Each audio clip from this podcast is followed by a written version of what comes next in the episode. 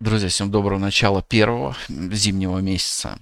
Вы на подкасте «Школа инвестирования АЛОР». Сегодня 1 декабря, я Денис Морозов. Мы начинаем наши ежедневные обзоры.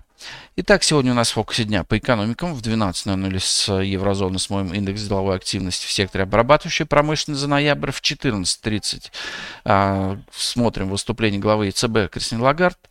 В 16:45 из США индекс деловой активности сектора обрабатывающей промышленности за ноябрь. В 17:00 из США расходы на строительство за октябрь и индекс деловой активности менеджеров по закупкам за ноябрь. В 19:00 смотрим за выступлением Пауэлла. По компаниям Куйбышев Азот пройдет ВОСа по дивидендам за 9 месяцев текущего года. Ожидаемый дивиденд 14 рублей. ВУШ последний день торгуется с дивидендами. Дивиденд 10 рублей 25 копеек. Хедхантер заканчивается прием заявок на обмен акций. По нефтегазу в 21:00 смотрим за количеством буровых установок из США. Ну а сегодня тема нашего пятничного выпуска. Рынок акций начал демонстрировать слабость.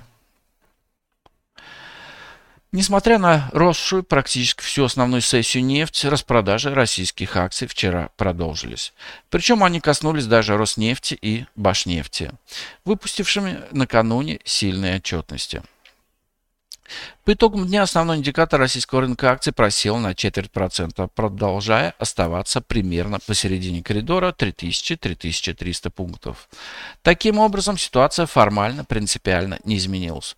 Но отсутствие реакции рынка на дрожавшую нефть немного настораживает.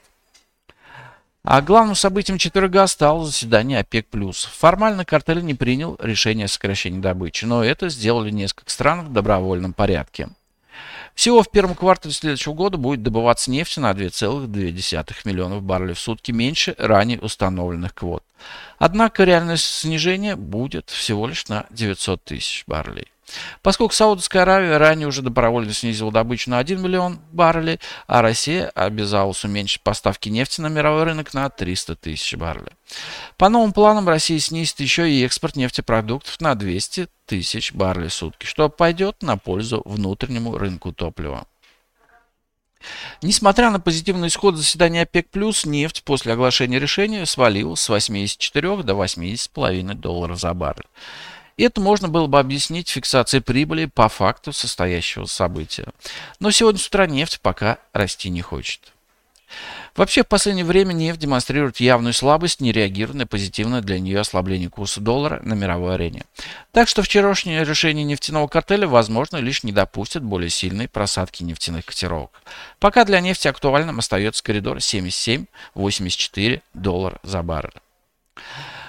Что касается рынка акций, то мы следим за акциями Роснефти, которые следовало бы переоценить на основании последней отчетности.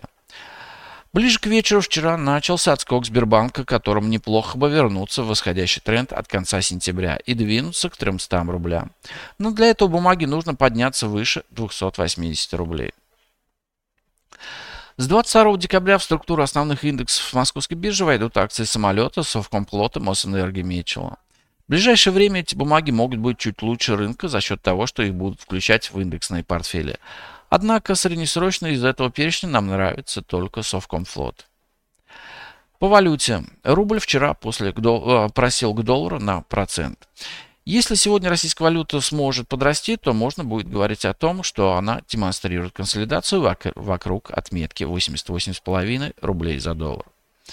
Это было бы неплохим сценарием с учетом того, что в декабре рубль преимущественно дешевеет, поскольку под конец года объем денег в экономике увеличивается. Ну а на сегодня это у нас все. Спасибо, что слушали нас. Всем хорошего дня, успешных инвестиций, хороших предстоящих выходных и до встречи на нашем подкасте в понедельник. Пока. Представленная в этом обзоре аналитика не является инвестиционной рекомендацией. Не следует полагаться исключительно содержание обзора в ущерб проведению независимого анализа. АЛОР Брокер несет ответственность за использование данной информации. Брокерские услуги предоставляются ООО «АЛОР+» на основе лицензии 077 04 827 130, выданной ФСФР России.